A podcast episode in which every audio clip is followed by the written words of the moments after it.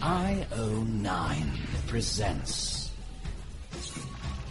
The Geek's Guide to the Galaxy. And here are your hosts, John Joseph Adams and David Barr Kirtley. Hello, and welcome to episode 35 of Geek's Guide to the Galaxy.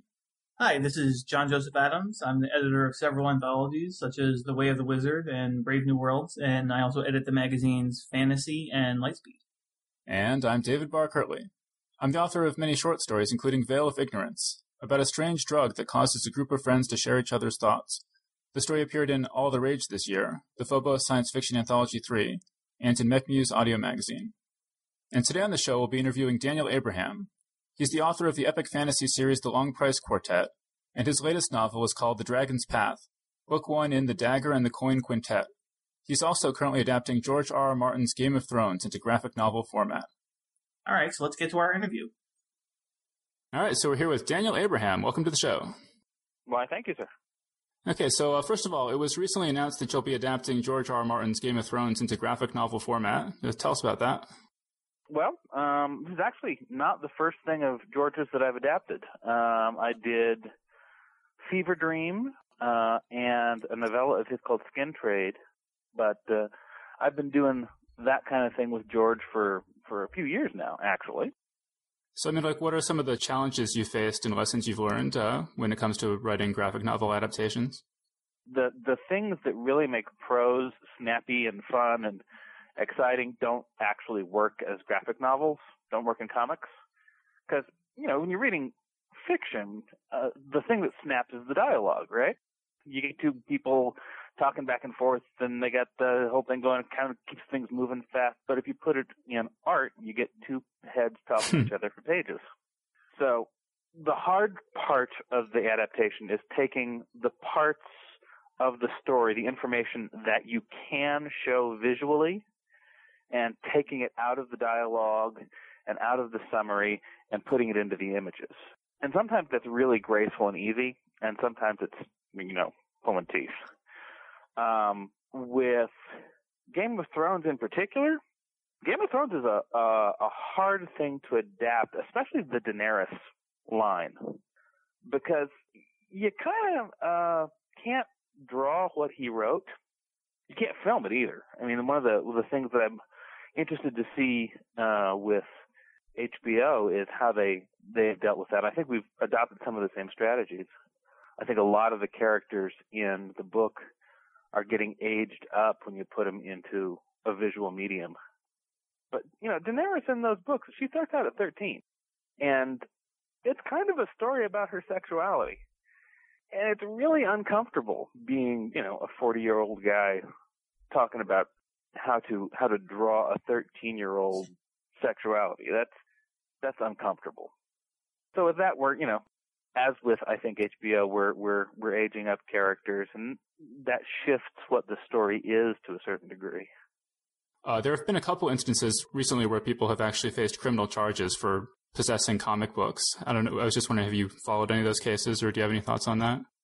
Well, yeah, I'm aware of those cases. They've come up in conversation when we were talking about Daenerys. Um, I am tremendously uncomfortable with those cases, and I'm uncomfortable because I am of two minds.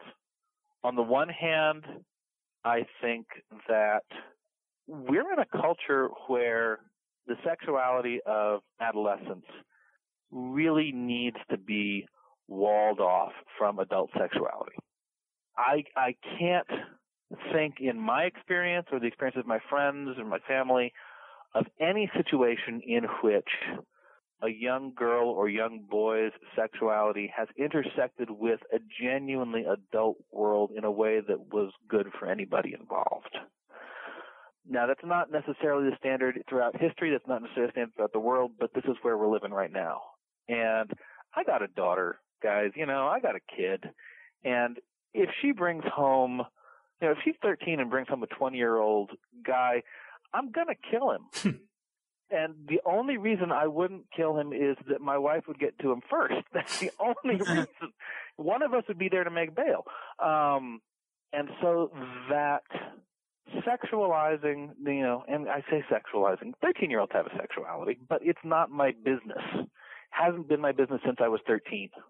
The stories and the entertainment that is presented to me as an adult about those populations, I think is really suspect and really dangerous. And on the other hand, just because something is suspect or dangerous doesn't mean it ought to be illegal. I would love for there to be a good, clean line I could draw through this. I would love that. I don't see it. And especially when you come to a comic book or, you know, something in which there are no actors, there are no actual 13 year olds involved, it's all just thought. I have a very hard time saying that that ought to be illegal. Stigmatized. I'm comfortable with stigmatized. Icky. I'm I'm comfortable walking around saying it's icky and wrong and I don't like it, but I don't think I can call it criminal. I want to. I don't think I can. Okay, so I mean, you've you've collaborated with George R. R. Martin on a number of projects. Uh, how did that all start? It started back in 1998. I was at the Clarion West workshop in Seattle, and George was one of my professors uh, George and Gardner both. And George lived about an hour north of me. And when I got back to town, we wound up spending some more time together. We were in some of the same uh, critique groups. And when a project came up, like Wild Cards, where he was looking for a, a variety of people to do it, um, I was one of the names that came up. And when Hunters Run, Hunters Run's kind of the big one. That's a uh, the novel that George and Gardner and I all did. And the way that happened was back when I was in grade school, Gardner started writing this story. and you know did did a fair chunk of it and then kind of ran out of steam and wound up taking it to a workshop i think i would have been er, in early high school like maybe sophomore year of high school when he took it to a workshop with george and you know, George liked it more than some of the other folks necessarily did, and, and they decided to go ahead and collaborate on it. And so Gardner gave it to George, and George wrote a section on it and handed it back to Gardner, and then there's that. And over the years, they had kind of poked around looking for maybe a third collaborator, somebody who would be interested in uh, taking it and finishing it off. And most people had the good sense not to, and I didn't.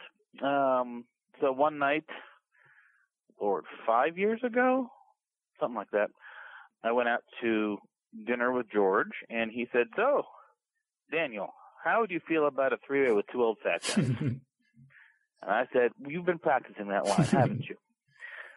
And they gave me the manuscript, and that actually wound up being a novella called Shadow Twin, and it was, you know, it was a good novella. I, I, I worked out pretty well. We sold it to Asimov's and to, I think the first one we sold to actually was Sci Fiction, or the, back when uh, Ellen Datlow was was running that, running the website.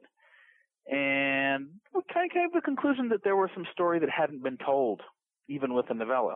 So we expanded it. We made it, to, actually, we threw out the original book entirely. We threw out the novella and wrote the whole thing again from scratch, making it bigger and expanding on the world and changing the plot a little bit here and there. Um, and it wound up being the novel Hunter's Run. Because if we had kept it Shadow Twin, then there would have been the chapbook Shadow Twin that was the novella and another separate book with completely different content by the same authors with the same title, and that sounds like a bad idea. Mm-hmm. uh, and you're also uh, collaborating with uh, George's assistant, Ty, right? Yes, we are. Um, we're coming out with a book called Leviathan Wakes. It's a space opera. It's coming out in June um, from Orbit. It's the first book in a series called The Expanse. And it's under the byline James Corey, right? James S. A. Corey. I am the James half. He is the Corey half. so how'd that uh, how'd that byline come about? Well, I have this thing about pseudonyms. I I think that they are generally speaking a good idea, and I can go into that if you want. But how we came out with that particular one is my middle name is James and his middle name's Corey, so we just sort of stuck them together. And uh he wanted to have my kid in the mix someplace, and her initials are SA, so we put her in the middle. So, so uh, why do you think uh, pseudonyms are a good idea? I think that the way you win as a writer is you meet people's expectations. And I think one of the ways you meet people's expectations is you set them. And I think the name of the writer is part of what sets them. There was this time, here's my, my kind of standard anecdote on this one. There was a, a Worldcon a few years back, and Walter Mosley was there. You guys know Walter Mosley? Mm-hmm. Okay. Yeah, Easy Rawlins, etc. Yeah, yeah, yeah, yeah, yeah. So he was there, and he he had done some science fiction in addition to his his mystery stuff, and he was telling this story about going into a, a bookstore, and one of his science fiction books was there in the mystery section. So he picked it up and he took it up to the info desk, and he told them, you know, this is misshelved. This is it's in mystery, and it should be in science fiction. And the guy at the info desk said, "Oh no, that's why Walter Mosley he writes mystery." and Mosley said, I- "I'm Walter Mosley." And he said he could see the guy trying to say, "And you write mystery," you know, right there. Um, you know, when an author has any level of success, they become identified with the successful work. This is that's what happened, sort of to Donaldson, to Stephen R. Donaldson. There was a, a a quote. I don't know if he ever actually said it. This might be apocryphal. But when the the second Chronicles of Thomas Covenant were finished, he said, "You know, I thought I had a million Stephen R. Donaldson fans. I had a million Thomas Covenant fans." When he went over to do the Gap series, the fans didn't follow him. Which is a real shame, actually, because that's a great series. I love that series. Yeah, no, and you know he's still just as good a writer as he ever was. Uh, it's just that uh, when you start changing what you're delivering, uh, did you, do you ever have this? This is another example I always use. Uh, do you ever do the thing where you you, you forgot that you uh, ordered a Coke and you think it's iced tea, and then you take a sip of it and you think, oh my God, what the hell was that? it's kind of the same thing. Um, you know, for in my case, I'm writing uh, epic fantasy under Daniel Abraham. I'm writing urban fantasy under MLN Hanover, and I'm writing space opera as James Corey. It doesn't matter how good an urban fantasy I write. If you're kind of primed to read epic fantasy, it's not going to be that good. Uh, so by changing the name of the author, part of what I get to do is say, no, look, this is by this is this is something else.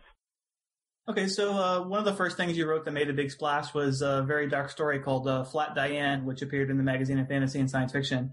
Uh, can you tell us a bit what that was about and uh, what sort of response you got from it? That was a really interesting project. Um, there's this Flat Stanley project that's that an actual real thing, and I had a cousin who's named Maxine. I was at a family wedding, and Maxine's parents were there, and they were talking about how they had taken Maxine and they had done this kind of tracing of her, and they had sent it out on adventures. So they would mail it to somebody, and then Flat Maxine would be there, and they'd send out pictures of Maxine, like at the Eiffel Tower, or, you know, uh, in Scotland with family, or you know, New York, or wherever wherever Maxine was traveling, right? And then the, the letters and pictures would come back to the real Maxine, and she could see kind of a, a better picture of the world and the people she knew and get to kind of understand the scale of things. And they thought this was all really cool. And I was sitting there thinking, you know, I'm a rationalist. I I have no superstitious bone in my body, but you just put your kid's soul in the mail? You're nuts. and I I came up with the idea of somebody mailing out their kid's soul and it going astray and that turned into a, a story called Flat Diane. It, it, ha, it has made a certain reputation as a horror story. It won the International Horror Guild Award, and I didn't know it was a horror story. Um, some very, very unpleasant things happen in it. But when I wrote it, my wife was working early intervention with kids between zero and three, and know, this, this this is this is a child molestation story, but it's a child molestation story in which uh, the kid isn't really physically being molested. People know about it. They can do something about it, and they care, uh, which makes it a more pleasant story than your average social worker's average week. So I, you know, I I, I respect that it's a uh, a disturbing story and that uh, it reads as horror, but boy, that wasn't my experience of it. Okay, so I mean, another story of yours that's gotten a lot of attention is called The Cambist and Lord Iron, a fairy tale of economics. Uh, what's that story about, and how'd you come up with the idea? Well, I, the idea came from the anthology it was in. The, the, our mandate on that one was to take words from winning words from the the National Spelling Bee and build stories around them. And the one I picked was Cambist, which is uh, a money changer. And it was interesting because I, I hadn't actually done any short stories for a while when I took on that assignment. And I got Cambist and I, I thought about it and I, I worked it up and I wrote this story and it was crap. It was terrible. It was a very bad story. And I looked and I thought, oh, I have forgotten how to write short stories. That's a pity. Uh, and I went off to the the library and I borrowed a bunch of books of short stories and I read short stories for a couple of weeks until I kind of remembered how to do it again. And what I came up with was a fairy tale. I, I took this kind of very standard fairy tale structure in which there are three tests. And each of the tests has kind of an, a, a larger scale. And in the process of all of this, the hero is saved or, or ennobled or everybody gets what they need as a result of them. Only instead of having it be magical tests, I had it be kind of, you know, freakonomics level economics 101 classes. And uh, that's that's what it turned into, and it was really nice um, because there were a certain number of actual economists who read and, and responded to the story when it came out. You know, Brad DeLong and Paul Krugman got into a little conversation about it online. That was pretty much hmm. the best thing that's happened to me. Pretty close. I mean, is economics something you're interested in? Did you do any research or anything uh, for that story? I didn't do it for that story in particular. It's something that interests me, um, and it has interested me probably for oh eight or nine years. Um, I I don't have any kind of formal training in it. I I read the popular economics books and I listen to the Planet Money uh, podcast from NPR, and having that uh, kind of set of tools to think about problems, uh, thinking about okay, you know, what is the opportunity cost? Whatever you're going to do, what's the opportunity cost? Oh, right, okay. What are the incentives on something? Oh, okay even though I think there are some assumptions at the base of uh, modern economics, at least, that are clearly wrong. Um, economics is based on the idea that we're all rational actors who will work in our own self-interests. That's not my experience of people. I think it's. I'd just be curious to know what you think. Because I, I wonder about this a lot. Is that you know people call economics the dismal science, and it has these assumptions that just seem crazy, like rational actors with access to perfect information and stuff like that. Um, but then you get people like Paul Krugman who seem to make pretty accurate predictions, but then you get lots of other economists who seem to be just as well educated, say, but their predictions are completely wrong. Do you have any just take on any of that? Well, I, you know, one of the expectations is that economists are rational. I think that's probably optimistic. um, I, I think that one of the things that's that's true of anybody who's making up a narrative, um, and economists fit into that. Economists and storytellers and politicians, anybody who's creating a narrative is in real danger of imposing the narrative they've already got on the information they have at hand. I think that Paul Krugman has something of a liberal bias, and I think uh, reality has something of a liberal bias. Hmm that's me, right? That's the story I'm telling. Um, so I, yeah, I think his expectations and, and predictions have been pretty good and continue to be. But I don't know how you go into something like that. I mean, if, if, you know, when you were 16, uh, or 15 or whenever, when you were young and impressionable, you read Ayn Rand or God forbid knew her, which is I think what happened to Greenspan. I could be wrong about that. Um, I think that changes who you are and changes your self image and changes how you think the world works.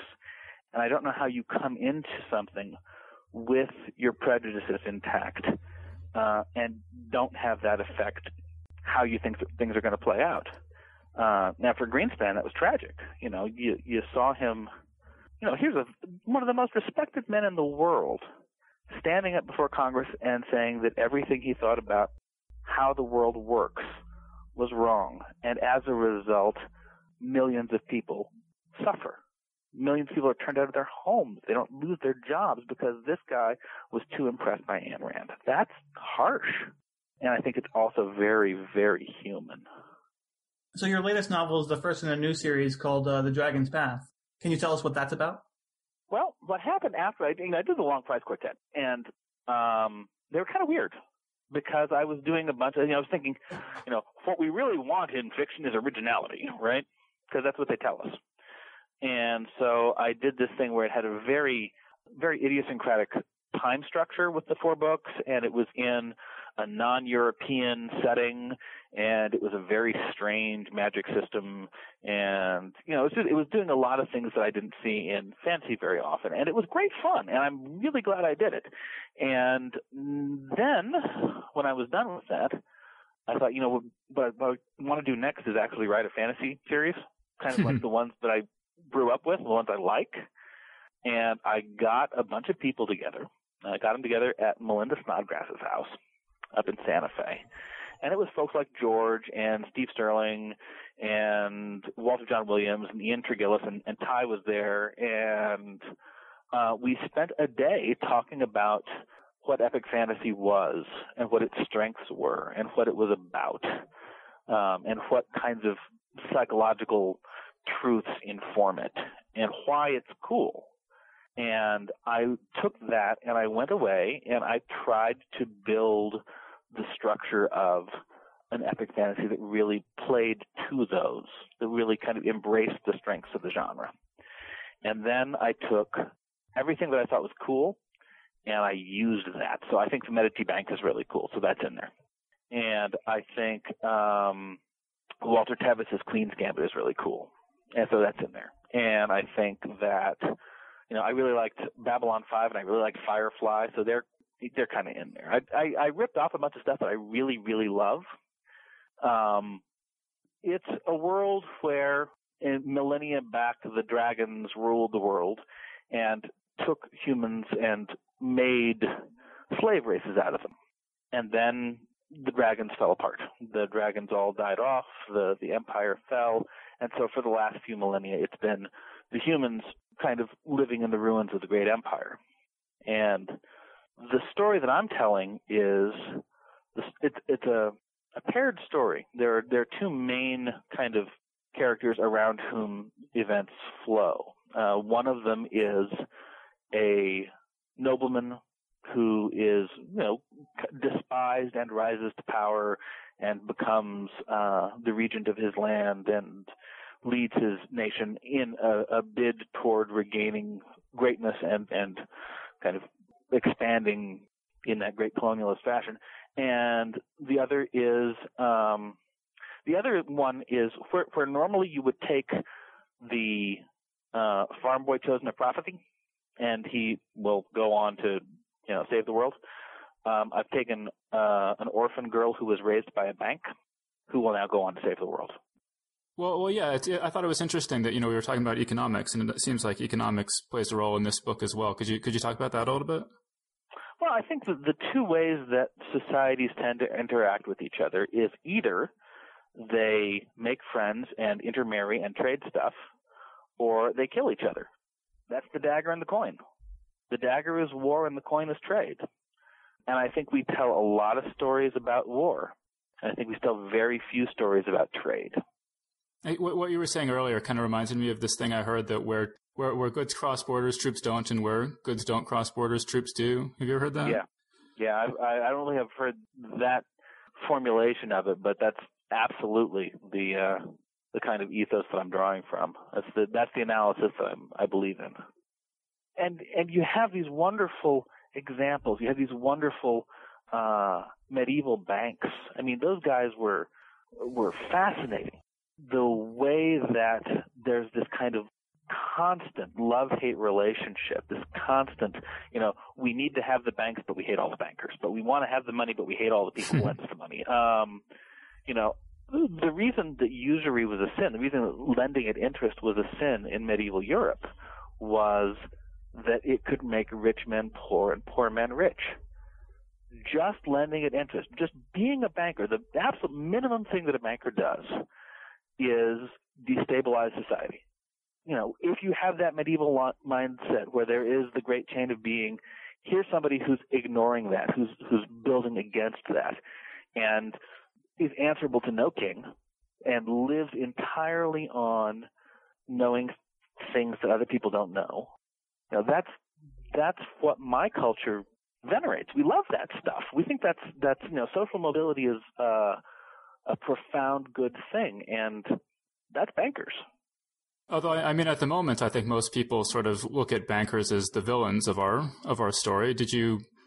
Uh... Most people look at most people look at bankers as the villains of our stories because of what they've become. But most people still go to the bank when they want to get a house or a car. I mean, did you did you write your story at all as sort of in any way as a reaction to current events, or was it just? Uh... You know, most of the current events happened after I was already started. Mm-hmm. yeah, I didn't get a chance to, but um, but it's been really interesting to me watching that kind of unfold. Because the thing that the the difference between the world in kind of the medieval setting and the world I'm working in and the world we live in now is once upon a time there was a counterbalance to the forces of commerce. You know, they had the church. If the church came and said, uh, this is a sin, you can't do it, by God, they couldn't do it. I mean, you know, one thing that happens in the book is there are these characters who end up with a giant pile of money. And it never really occurred to me before, but as I was reading it, maybe, you know, because it's a fantasy novel, it just occurred to me that there are a lot of parallels between a giant pile of money and Tolkien's One Ring. You know that it's mm-hmm. has a lot of power and it draws trouble and it corrupts people around you. Uh, was that mm-hmm. a parallel that you were conscious of while you were writing it? No, but I think it's really cool now that you say it. I think you know the ring and money both are tokens of power, and I really think it's the power that has that uh, that drawing of trouble and that that that corrupting influence. I mean, money is magic too there's nothing about money that makes it money except that we all agree to it. And if you define magic as an act of will having an effect upon the real world, that's what we did. We, we, we all agreed that gold was an abstract signifier of, you know, value, whatever that is. And because we all agreed to that, you can have a cheap light bulb. You couldn't make a light bulb. I couldn't make a light bulb. I don't have the skills. No one does without having money, without having that magic, without having that kind of totally absurd act of collective will, you couldn't have any of the stuff we have now. The world would be completely different. We only don't call it magic because it works. I actually think of that uh, one ring money comparison all the time when I uh, deposit change in my Mount Doom piggy bank.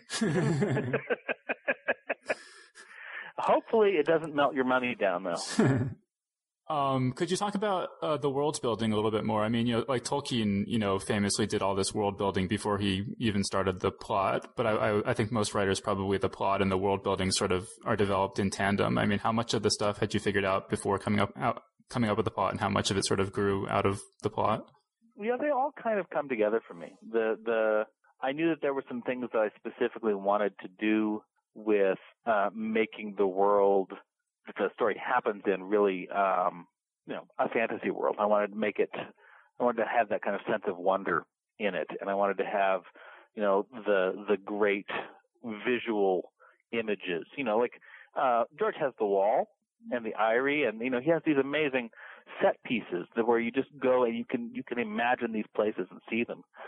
And I knew that I wanted to have those in there, and I knew I wanted to have a bunch of different kind of versions of of you know my versions of the elves and the the dwarves and the trolls and all the things that didn't actually borrow directly from the the kind of classic ones, but I wanted to have that sense of exoticism and, and strangeness and difference and variety.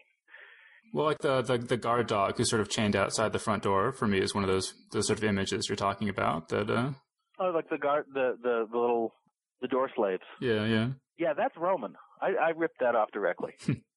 but they didn't have I, dogs, though, right? I mean, dog men, you know. Well, yeah, the dog the the dog men are not Roman, but chaining them to the front door is. Uh, chaining the slave to the front door is. All right. Well, is there anything else you're working on right now that you'd like to mention? Um, the the four things I'm working on are the Dagger and the Coin series that we talked about, uh, the space opera series with Ty coming out under James S. A. Corey that's coming out in June, and I would mention that if you decide to uh, participate in that with your ebook reader, if you pick up the Dragon's Path or Leviathan Wakes, uh, the fine folks at Tor throw in the other one, so you get two books either way you buy it. Um, the comic book adaptation of Game of Thrones, and I'm also writing urban fantasy under the, the pseudonym MLN Hanover. That's the the Black Sun's Daughter series. First three of those are out. Fourth one's coming out in November. All right, well, Daniel Abraham, thanks so much for joining us on Geek's Guide to the Galaxy. Thank you for having me. And that was our interview. So thanks again to Daniel Abraham for joining us on the show. All right, so now uh, John and I are going to be discussing the uh, Game of Thrones TV show that just premiered on HBO. This will be the first we're talking about it. So, uh, John, what'd you think? Uh, well, I thought it was pretty amazing. Um, it, it, you know, I mean, uh, you and I and, and many of our friends were all uh, big fans of the novel series, so you know we've read the we read the book already. But uh, it's really it was really cool to see the way they uh, brought it to life on the screen there. You know, I mean, I, I thought it, it looked beautiful. I thought the casting for the most part was uh, pretty spot on. Um, and uh, yeah, I mean, it was just it was it was really great. I mean, what you? I mean, I assume you loved it as well. I did, yeah. Uh, and although not as much as Doug, you know, uh, um, yeah, and I guess you know for for people who don't know, I'm, I'm talking about uh, Doug Cohen. Uh, he's the editor of Realms of Fantasy magazine, uh, and you know he's one of our friends from New York. Um, and we all we all met up uh, at our friend Andrea's apartment to you know to watch the to, to watch the premiere. Well, except for me, because I'm yeah, I guess if if if people don't know, John has relocated relocated to the West Coast, so he wasn't on hand, but um many of uh, many of our other New York friends were all there. But but so Doug, you know, he had gone. You know, they they had this um, Iron Throne that was you know showing up in different cities, including New York. And so on Sunday it was at uh like the corner of 14th and 9th Avenue, I think. And so they had it there. And so Doug went over and uh, you know had his picture. You know, you could like sit on the Iron Throne, and apparently like there wasn't exactly a line, but uh, it was busy enough that like every couple you know, every couple seconds or something, somebody new was uh, was sitting down, and so so Doug got his picture taken on the Iron Throne, and then uh, and he, and they also had these uh, um, you know rickshaw kind of things that were where the seats were sort of done up to look like the Iron Throne, and he had he had really wanted to uh, to ride one of those, but he hadn't got a chance. But just as he was getting off of the Iron Throne, one of those bicycle rickshaws, yeah. you know, pulled up, so he rode that over to to the subway, you know, to take to take the L train over to Andrew's place. So he was. Oh, and then they interviewed him too for uh for OMF Geek or something like that. Yeah, no, I, I read about those rickshaws, and I'm, I was so sad that I'm I'm not in in the area right now to so I can experience it. Um, and then they've had these food trucks going around where they're you know they're giving out you know like um Westeros food. Like I don't know, I, I didn't see any of them, but like people have said they had like lemon cakes and I don't know boar and stuff. You know that that the hmm. characters eat, eat in the books. Uh, yeah, no, I, have been really glad to see how much HBO is obviously behind the show. I mean, you know, besides the fact that you know they greenlit the whole season, which you know must have cost a fortune to produce, given the epic scale of the show. But uh, I mean, man, the promotion! Oh, God, they're just they're promoting the hell out of this thing. Yeah, so so everybody watch this. You know, definitely give this show a chance because I think this show is definitely you know the the success or failure of this show is going to determine a lot uh, about the state of fantasy uh, you know, in on TV in particular uh, for for years to come. But no, yeah, like like the the day you know the day that the show came out, I was just like visiting all my usual websites and like every single site I visited, there was a Game of Thrones ad on it. You know, even yeah. even like the you know like the site I used to check my web stats and stuff. You know, I feel left out that we didn't get any of fantasy. Well, maybe uh, maybe next year, maybe maybe for season two they'll uh, I in terms actually in terms of feeling left out, I can't believe they didn't send us a screener. You know, yeah. they've they've been sending out these screeners to uh, you know the first I think the first six episodes. If anyone from HBO is listening to this, you know, and you have any you know of those screeners lying around, and you want to send it to somebody, uh, you know, like, hello, I'll, I'll, I'll take one, please. Send the galaxy, bitches. um, especially considering some of the other people you sent them to who, who plainly didn't deserve them. Yeah, right but yeah, I guess that was just that was one of the things too, is that you know, like you know, the the, the you know the first two reviews that that our friends kind of sent around were these really just nasty reviews, and uh, so I was kind of like, oh, I was I was really I was really bummed out. I was like, you know, it's kind of like you know you have something that you really like, and then it's it's suddenly going to be getting this wider uh, exposure, and you sort of imagine everyone else is going to like it, you know, as much as you do. And then I sort of, I was, I was kind of like, I was getting a bad feeling. It's like, oh man, all the reviews are, they're just going to slam it. But then like al- almost every review I saw was, was really positive. It was just these two. There was one in Slate and one in the New York Times. Well, and I would hesitate to call either of them reviews. I mean, they're, they're both like screeds by the authors talking about like why fantasy sucks. Or the Slate one wasn't even was hardly even that. It was it was like some sort of biographical essay about this guy's childhood or something. like you know, who cares? Could you could you squeeze some review into this review, please? You know, I mean, he he, he barely took any time to actually comment on the series. Yeah, I don't think either of them, from what I remember, neither mentioned like any of the actors or you know. Yeah, you know, they they didn't do any of that typical stuff you expect to find in a review of something. Actually, you know, the, the, the, the Slate one, it was just real, yeah, like you're saying. I mean, it was just, oh, it was so embarrassing. Um, it was giving me flashbacks back to my, my days in college when I, uh, you know, I was one of the editors on the, you know, college newspaper. And, uh, there was this one time where this, this, this freshman kid had written this, this, it was supposed to be funny, I think, but it was just really sort of stupid and insulting about the football team. And then like the football team was basically just following him around, you know, like glaring at him and like he would just be sitting in the, the dining hall and they would just all like sit at the table next to him and just like sit there staring at him and stuff. But, but so, so this, this kid was like, uh, you know, I was like, never ever write anything like that again, you know? Mm-hmm. And he's like, Hey man, I used to write this stuff like this in high school and everyone loved it. And, you know, I was like, dude, you're not in high school anymore, you know? Mm-hmm. And I feel like, yeah, someone needs to sit down with this slate guy and just say, dude, you're not in high school anymore, you know? you need to ha- have some baseline level of sort of professionalism and sort of basic writing competence. Um, yeah. Although, you know, I mean, the, as, as, as awful as that one was, I mean, the, uh, by far the more obnoxious one I thought was the uh, New York Times one by this uh, Eugenia Bellafante. It makes these really troubling statements about women, and it's by a woman. It's just like I can't imagine that like many women who read that weren't who read that weren't offend, offended by it, and and obviously it seemed really strange. But you know, like, because you know, I, sh- I showed up at Andrea's apartment, you know, and we were talking about that, and she's like, yeah, she's like, she's like, made me so angry. She's like, I had to just like go like run on the treadmill, you know, mm-hmm. for like half an hour to just like work out, you know, just the rage that filled me from reading this, this stupid mm-hmm. asinine piece of garbage review.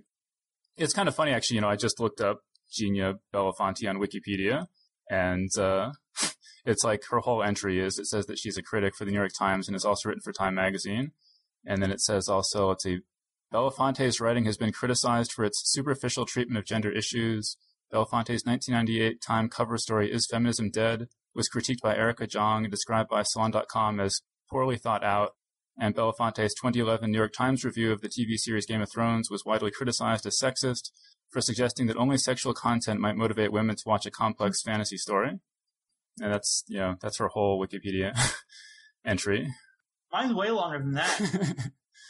Hey, yeah, but so um, you know, it's funny that Salon criticized uh, her her her other review there that you, that was mentioned in the Wikipedia page because the Salon also actually criticized this new one. Um, they actually, uh, in response to these two awful reviews, the Slate one and the New York Times one, Salon actually wrote an article sort of reviewing those two reviews because they were so terrible. Actually, somebody linked to a, a C.S. Lewis a C.S. Lewis quote I hadn't seen before, but that I think is really good. Um, but so he says, "It is very dangerous to write about a kind of story you hate. Hatred obscures all distinctions. I don't like detective stories, and therefore all detective stories look much alike to me. If I wrote about them, I should therefore infallibly write drivel. Criticism of kinds, as distinct from criticism of works, cannot of course be avoided, but it should not masquerade as criticism of individual works. Many reviews are useless because, while purporting to condemn the book, they only reveal the reviewer's dislike of the kind of thing to which it belongs. Hmm. And I guess, you know, I mean, there was a, you know, George R. R. Martin actually, you know, like sort of made, made a reference to this on his blog. And then I guess, I guess it sounds like the New York Times had to just shut down comments on, on that hmm. review because so many, you know, angry people were, were posting comments, which I think is very cowardly, um, if that's what they, what they did. Yeah. Um, well, what I heard was that their, their comment system couldn't handle it, but uh, that there were so many people trying to comment, but if that's the case, that's pretty pathetic. I mean, they're the New York Times. But anyway, so what did you think of it more specifically? Because you're you know like you're like a scholar of this book. I mean, you've re- you, you've reread it a number of times, and like you can you could probably tell me the whole story of it right now. Um, don't because we don't have time. but um, so so what did you think? I mean, like I, I read it and I love and I love the book as well. But I mean, I don't I, I've only read it once, and I'm not I, I wouldn't consider myself a scholar of it. Well, I mean, uh, you know, they had released this uh, 12 minute. Um, you know, they they released uh, the first 12 minutes of the episode, so I'd wa- I actually watched that, you know, five or six times, and uh, I really loved that. They made a few changes. Uh, one thing is that the um, you know, the the Rangers come across, or you know, the I guess one of the Rangers initially comes across this clearing where he sees all these. Uh, in the book, he sees all these sort of lifeless bodies, and in the TV show they changed it so he comes across all these sort of the bodies are all kind of chopped up and bloody, and there are um, he- you know, decapitated heads impaled in stakes Yeah. on the ground and stuff, and they're sort of arranged in sort of a uh, sort of a circle or something, which I thought was really, I really, it was really creepy.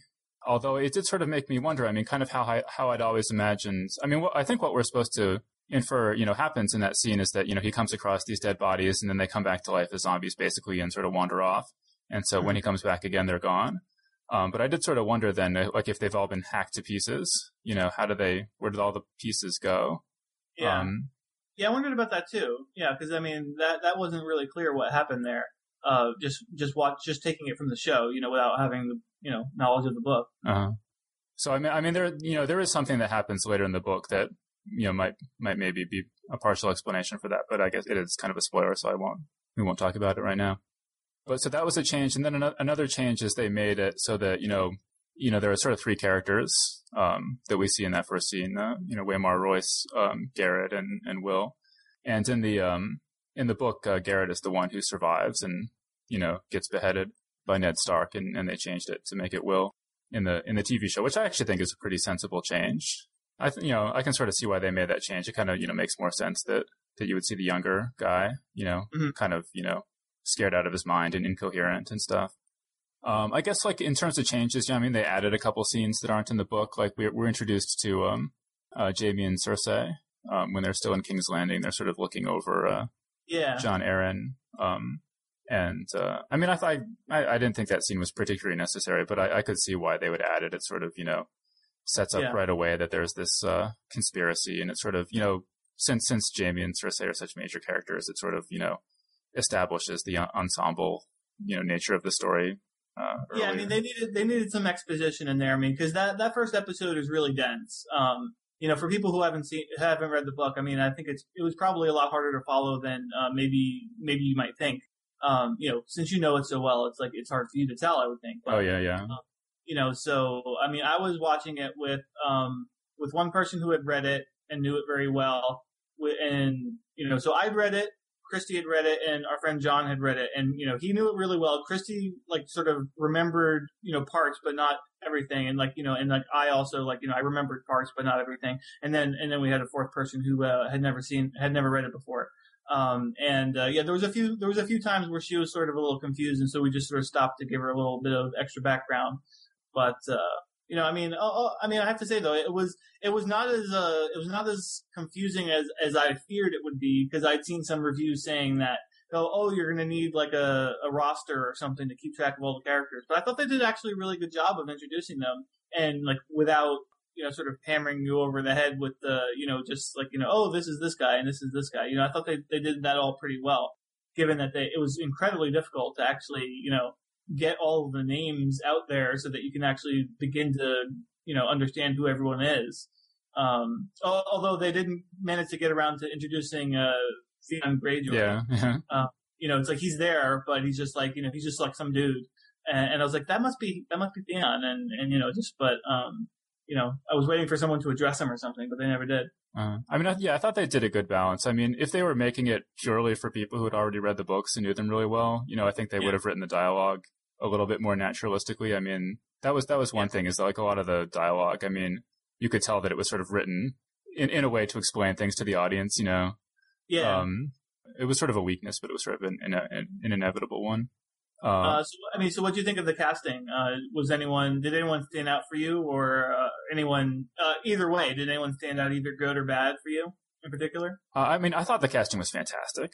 Uh, Mhm. really. Um, I mean, some of the some of the actors like they, they didn't really match my mental image of the characters. Yeah, sure, but- that's always gonna happen. But Yeah. I thought that I thought they did quite a good job with that though. That that didn't happen too much with me.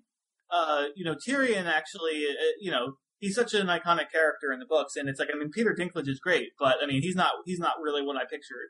Uh-huh. Um, I mean, he's he's like a pretty good looking guy. yeah, no, there's there's no question that Peter Dinklage is, is much better looking than than Tyrion is described in the book. Um, right. But uh, I mean, he's I mean, he just did a fantastic job. I thought.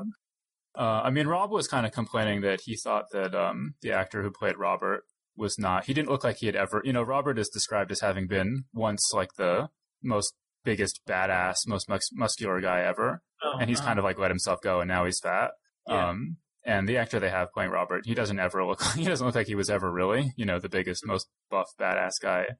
Um, Yeah, but yeah. in terms of his act, in terms of his acting and everything, I thought he was, he did a really great job. Yeah, I guess I guess we should mention if, if people don't know that they, they invented a an, a whole Dothraki language, uh, you know, for this for this show.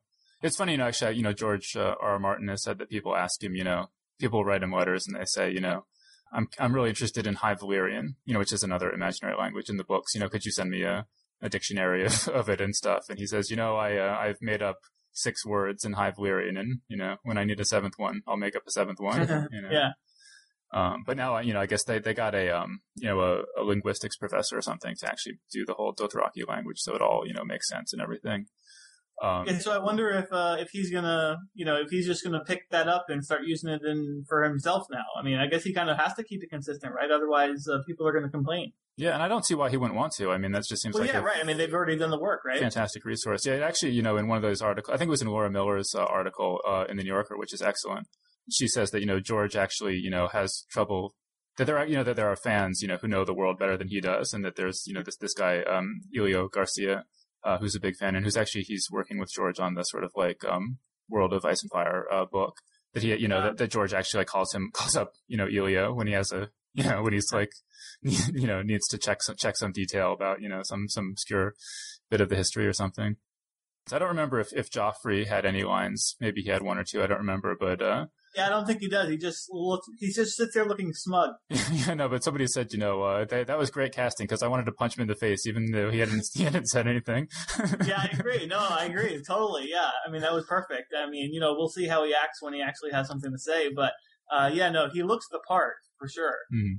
But you know, it was you know I was kind of reminded of you know when in our interview with Daniel Abraham, he was talking about how hard it is to adapt Daenerys' um, storyline, and and that that was like I did kind of feel like they were you know that was something that they struggled with here because especially compared to the books, you know, like so much of her. I mean, she's like one character who doesn't have anyone to confide in.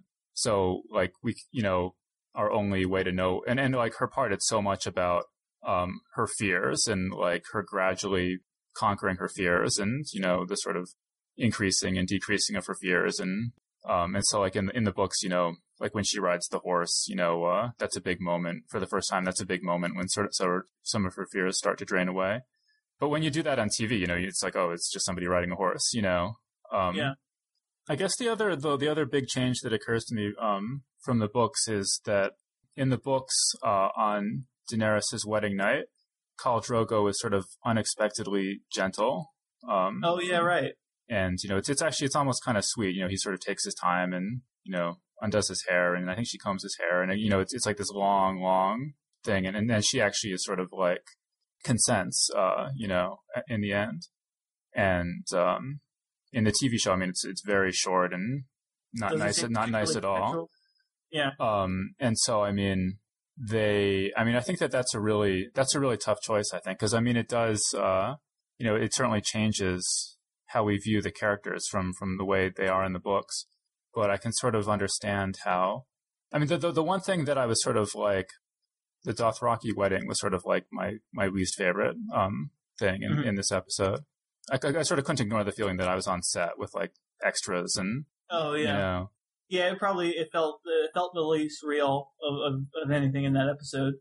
the, the the Dothraki, you know, don't come across well in this, you know, in what in the first episode. And this is like kind of like another thing that's like hard to do on TV, um, as opposed to the book. Because like in the book, I mean, because the whole, you know, it's it's necessary sort of for dramatic purposes that you know Daenerys is terrified and that all this seems just like strange and you know and and, and frightening to her. And in a book, you can say, you know, like she felt like everyone was watching her. You know, she, you know, she was terrified. She felt like, you know, that she didn't belong, that they weren't welcoming, and all this stuff. And you know, maybe that's true, and maybe it is. You know, maybe they're just kind of acting kind of normal. You know, sort of more normal, and that's just how she perceives it. And since we're in her point of view, you know, we see how she perceives, you know, their nasty looks and stuff like that. Um, but then when you come to film it, you can only film it with them giving her scary looks and stuff. It's like I kind of like there's this there's this scene where she like when she sort of walk. I guess when she's um when Drogo is presenting her the ho- her the, the the white horse, and she kind of walks forward, and the Dothraki are all kind of like I don't know. I felt like they're kind of like crowding around her and all giving her like scary looks and stuff. And I could I could almost imagine like the director yelling, you know, like okay, extras, act mm. scary, you know, more menacing, you know, more menacing, you know, and um, yeah, but I mean, and, and it's it's just necessary, you know, for for Daenerys's you know character arc that uh that all this stuff is you know really scary to start off with. Uh, so it'll be interesting to see, you know, what the Dothraki sort of look like, uh, you know, going forward from episode to episode. Um, I guess, and you mentioned, I mean, another thing I, I could actually have done with like fewer boob shots on it, to be honest with you. Yeah, yeah, yeah. Cause, uh, like just every time, you know, every time they had sort of like what seemed like kind of, uh, more boob shots than necessary, it just made me kind of like remember that, you know, sort of the thought that popped into my head was like, oh, they're doing this because it's HBO and HBO, you know, this is what they do to like get ratings and stuff. And, uh, you know, that sort of just pulls me out of the story and suddenly I'm, you know, I'm not thinking about the fact that this is really happening, but I'm thinking about the fact that I'm watching an HBO show. And mm-hmm. so, I mean, just, just for, for that reason alone, you know, I wish there had been a little more subtle about that. Right, right. Yeah, you know, actually, I, I even made a comment. Um, so when Viserys, uh, is, is like, uh, first talking to Daenerys and, and he, you know, he takes her, her gown off and he's sort of ogling her and then, you know, um, he walks away and, and the, the camera angle is from behind her showing him walking away. And so like you sort of see her, you know, her butt, and then they actually pan down get the whole cheek, you know, both cheeks all all fully in frame. It's like really? I mean, seemed a little unnecessary. Um, given that you know they're gonna do more more shots of her completely nude uh, in like you know ten seconds, you know, because when she you know turns around and walks into the the, the boiling hot bath there. Mm. Uh, well, it was it was funny, you know, when uh, you know Jordan was looking on her um her iPhone, you know, to see like what people were saying on Twitter. And I guess one of the Twitter comments was, uh, Game of Thrones takes place in a, you know, a long ago sort of medieval society, long before the invention of the missionary position. yeah, I saw that. That was funny.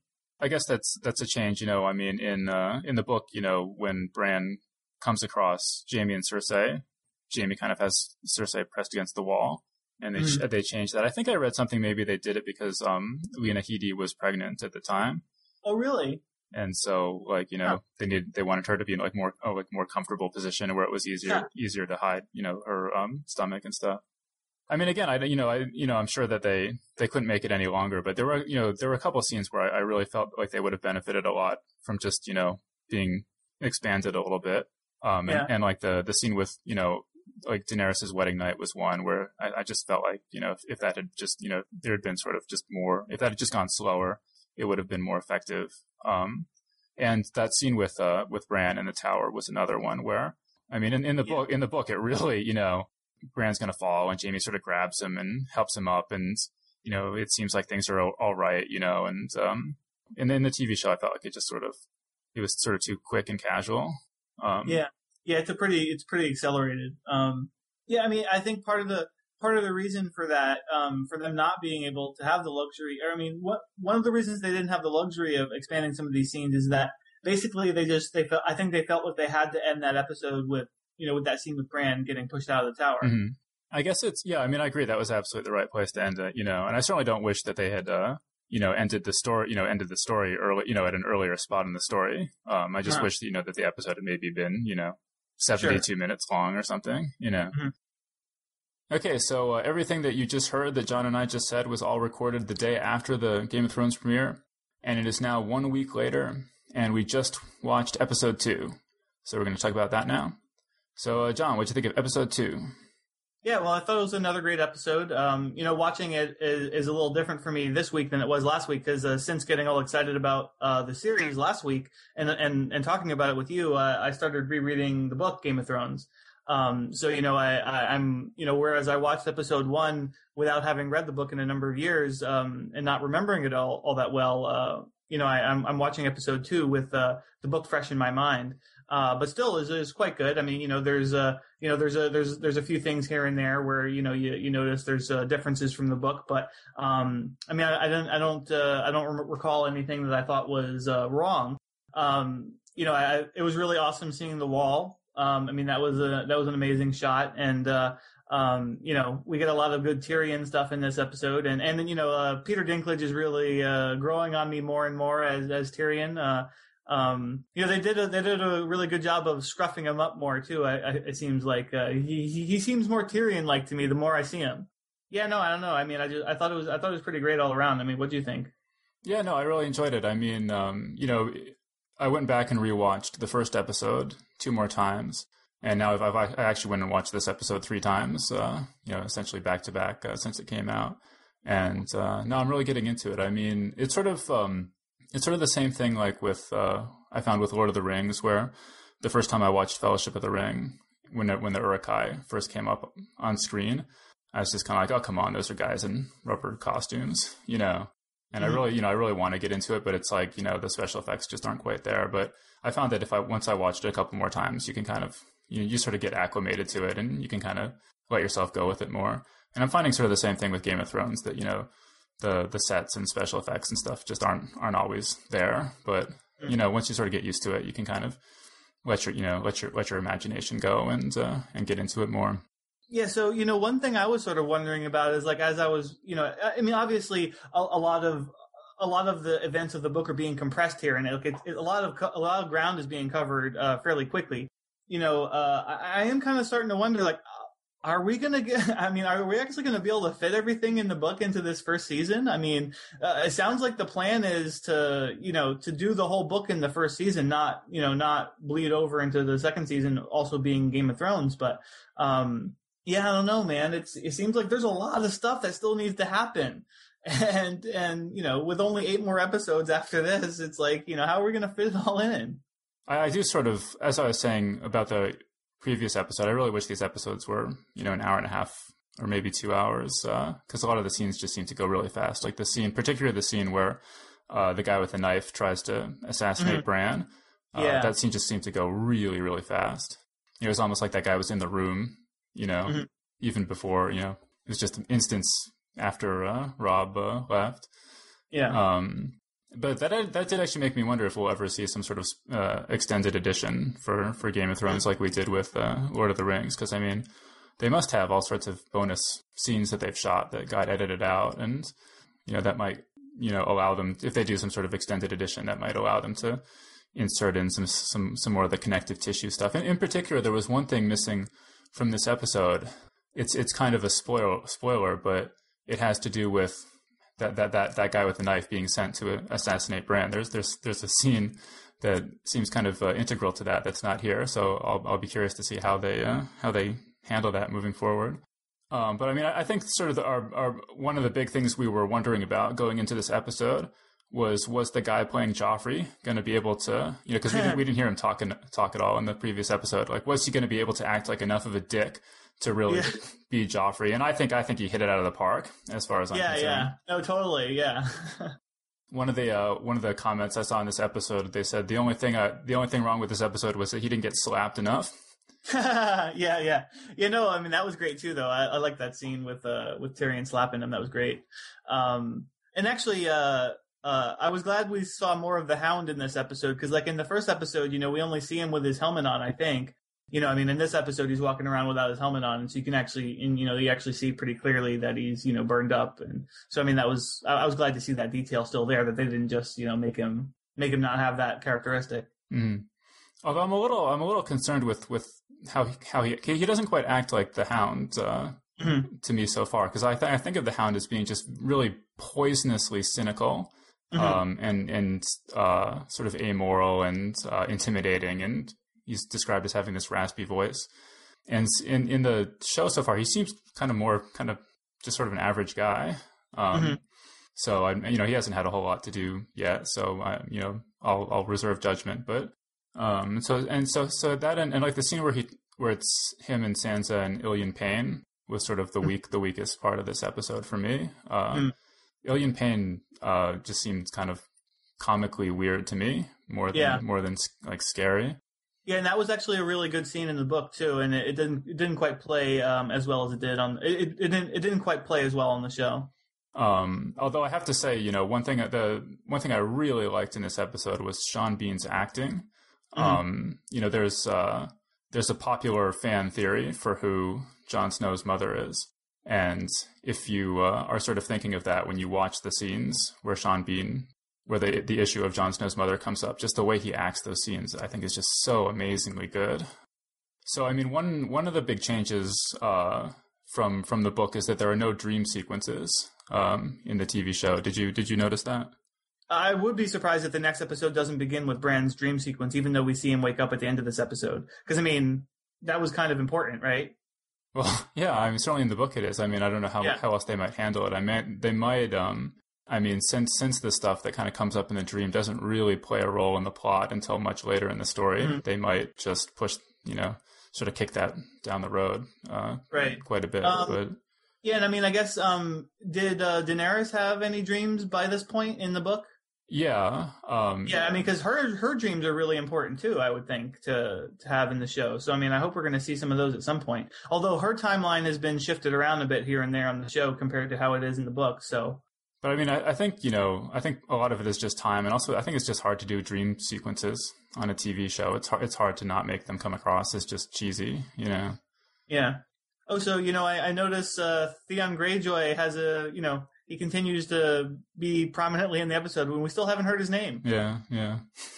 Maybe they can keep that going all season long. it's like, who is that guy? Why is he always there? Why is he always smirking? I mean, one big change that they made was that, um, well, it, it, you know, there are these moments that are sort of, I think, controversial among fans um, because, you know, if you've read the whole series and you go back and read Game of Thrones, there are just some moments where not everyone, where it, it almost feels like the characters are a bit out of character, like they weren't Mhm. completely in focus yet. Um, you know, so like one of them is is uh, when in the scene we actually we actually saw it in the last uh, episode where Tyrion talks to Jon Snow outside the feast. Tyrion sort of like is revealed to be this, this amazing gymnast, and then it never really come you know that never really comes up again. Uh, you know, and so they edited edited that out, and a lot of people sort of feel like that you know that part where he just springs you know he does all this gymnastics. It just doesn't seem consistent with Tyrion as he develops later into the you know into the story. Mhm. Um, and then a- another one of those is, you know, and I was really sort of anticipating this in this episode, but when Jon Snow goes to uh, say goodbye to Bran, as he's leaving, Catelyn says to him, "It should have been you. Mhm. It should have been you who, you know, Yeah. is in a coma." Yeah. Yeah. And um and they they and they left that out. I was I was a little relieved that they did. Um, oh, okay. Yeah. because uh, you know, like a lot, like a lot of people have said that they just could never have any sympathy or affection for Catelyn after that moment, and uh, I don't know. It seems like there's enough in the story to make you dislike Catelyn that you know maybe cutting out a thing here or there where she doesn't come across well might not be such a bad thing. I guess uh, there were a couple things I noticed in the last episode, rewatching it that I had, you know, that I hadn't noticed when we talked before. But one of them is you can see Hodor in the, uh, Oh, really? yeah, in the, you I know, didn't notice him. Yeah. when when Robert comes in, you know, when Robert first rides into Winterfell and all the sort of Winterfell inhabitants are standing or kneeling there, you can see you can see this just gigantic guy. Uh, Okay. and I'm sure I'm sure that must be Hodor. One thing that I thought was kind of cool that I didn't notice uh, on my first viewing is that in the first uh, Daenerys chapter, it's mentioned that there are Unsullied, um, who are these uh, soldiers. They have these sort of spikes on their caps, and uh, they become really important in the third book. Um, and so it's it's kind you know so I didn't really notice them on my first read, and so it's it's really that's another one of those, one of those things where you read the whole series and you go back and you're like oh wow they were mentioned that early in the series, um, but you can sort of during a the Dothraki wedding you can kind of see them standing around. I think maybe at Illyrio's um, mansion you can kind of see them just kind of standing around in the background. That's kind of a, a cool detail. Yeah, actually, you know, uh, uh, I noticed in the book too that the, you know, um, you know, at least in that opening chap, in that opening prologue, you know, they only call them the others. Um, and then uh, it's not until like later on that somebody else uses the term White Walker, but, uh, I guess they, they wanted to have a unified term for the, for those creatures and just went ahead with, with the White Walkers. Oh, so you know, I was I was sort of chuckling about this, but like when I when I when I went back and started rereading, I, I had forgotten that they were called the others, you know, and then um you know, so then but then I was thinking about George R. R. Martin's recent comments about Lost, and I was like, oh, you know, that's part of his resentment for Lost is that he's mad that they stole his others from him, hmm you know, because on Lost the bad guys are called the others. Yeah, because I mean, you know, I don't know if, if people if people didn't follow this, uh, Damon Lindelof, who was one of the guys who ran Lost, he recently, uh, uh, and George, you know, George R. R. Martin was quoted uh, in, in a magazine interview, interview just in passing as saying that he didn't want to pull a Lost with the series, and uh, you know, have have all this have all these loose ends at the end, and uh, and and, and have the and have the finale retroactively ruin the entire. yeah, I was I was I was trying to be nice, but uh, and so so David Damon Lindelof kind of took exception to this and announced that he was launching a Twitter war with with George R. R. Martin. Well, first first he first he said, uh, you know, these comments from George R. R. Martin, this is going to keep my therapist in money for some some time to come. Uh, but then he announced he was, you know, going to start a Twitter war with George R. R. Martin, and then he joked, you know, the, the problem with being in a Twitter war with George R. R. Martin is it takes him six months to respond. yeah, it was it was all pretty funny. Yeah. But boy, I, yeah, but I, I sure hope George doesn't pull a Lost with the series. I actually was just reading that he uh, apparently he told um, uh, the the showrunners for for Game of Thrones, uh, David Benioff and Dan Weiss, sort of the Cliff Notes version of how the series is going to end. Oh. Um, you know, so in case anything happens to him, you know, they'll Mhm. they'll be able to end it, and you know, kind of. Really? That's what I read. Yeah, so that's interesting because uh, I heard somewhere that George Martin had said uh, that you know he specifically doesn't want anyone to finish his work if he if he dies. So like you know in the case of like Robert Jordan, where Robert Jordan died with Wheel of Time unfinished and Brandon Sanderson was hired to finish it. Um, I heard somewhere that Martin had said that he specifically doesn't want that to happen and that he you know that I guess he has arrangements in place for that to happen. But that's that's what I read in this interview that he told uh, Dave and Dan this. So I don't know. It might just be different when somebody else is sinking hundreds of millions of dollars into a, a TV show. Right, right. Uh, Oh well, no. I mean, I'm sure it wasn't even a question uh, for HBO. I mean, there, there's no way that they would have, uh, you know, started to, to shoot the show if they if they thought that they wouldn't be able to, you know, finish it if they want to. Yeah, I, mean, I, thought that was interesting, uh, given that he had said that. You know, mm, and it, I mean, you know, t- it does sort of give you uh, confidence that you know that there is an ending that you know he's Right. he's, he's shared with uh, people. well, hopefully they keep uh, they keep the lid on that and it doesn't get reported in in in the media ever. I mean, one one thing you know, just reading commentary online, a lot of people noticed was uh, that the dire wolves seem somewhat absent from a lot of the scenes. Uh, like people were particular particularly remarking on uh, Jon Snow's dire wolf ghost. Uh, you know, you would sort of expect to see him running alongside Jon, you know, as they're all leaving Winterfell and stuff like that, and, and you don't. I was reading that, uh, or I guess I people are sort of reporting that that the dogs turned out to be harder to train than they were expecting, and so you know they they kind of uh, maybe didn't use them, were kind of only using them for the scenes where they absolutely had to be in there. Um, And that was pretty that was pretty brutal actually at the end of the the episode, you know, where uh where Lord Stark has to go and uh and kill um Lady. Um, you know, I, I was I was figuring that they were probably gonna do that off screen. It's like, you know, human brutality is fine to show on screen, but you can't show anyone beheading an animal. mhm. Uh but uh yeah, I mean uh, that that was uh, that was probably about as well as they could have done that. I mean, uh, I mean that was a, that was going to be a really hard scene to film, no matter what. And that was it was it was pretty it was kind of chill, chillingly effective to me how they cut from that to uh, to Bran waking up. You know, Oh, uh, you know, actually, one thing, you know, speaking of uh, of scenes being compressed, I felt like uh, the scene with Arya and uh, and uh, and Nymeria, uh, where you know she's out in the woods and she's trying to make the her dire wolf run away, um, you know, so that so that she won't get killed. That seemed like that happened really fast. Like, you know, I think it would be pretty hard to convince that that dire wolf to to leave her. You know, Mhm. it's like she hit her once with a rock. It's like I think uh, you know they should have had a few more rocks thrown or something. You know, I mean.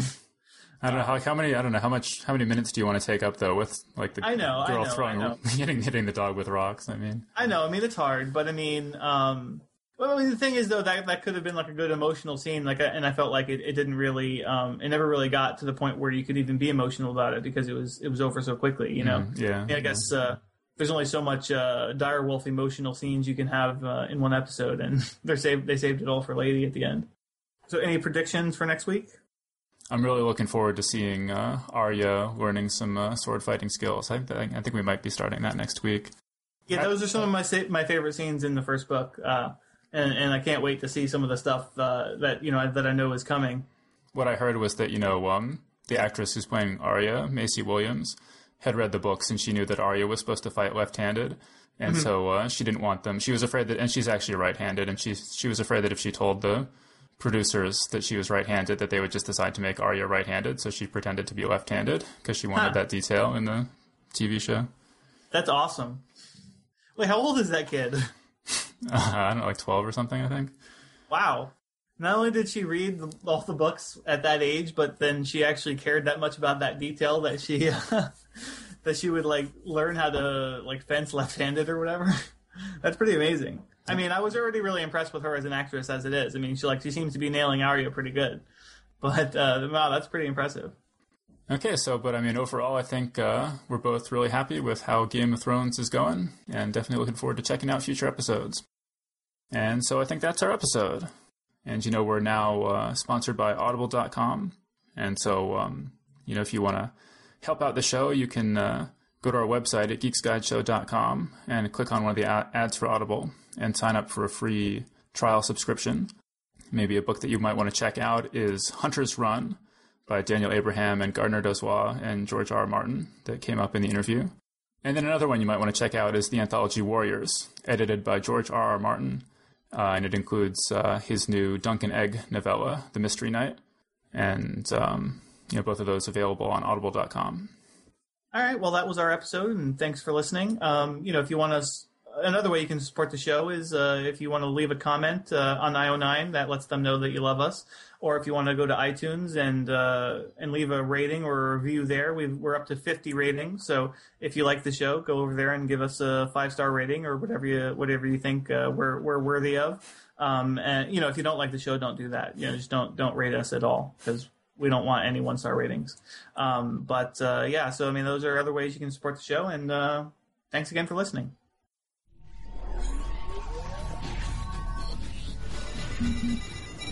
The Geek's Guide to the Galaxy is a production of IO9. For this episode's show notes, to subscribe to this podcast, or for more information about the show, visit geeksguideshow.com. To learn more about your hosts, visit johnjosephadams.com or davidbarrkirtley.com.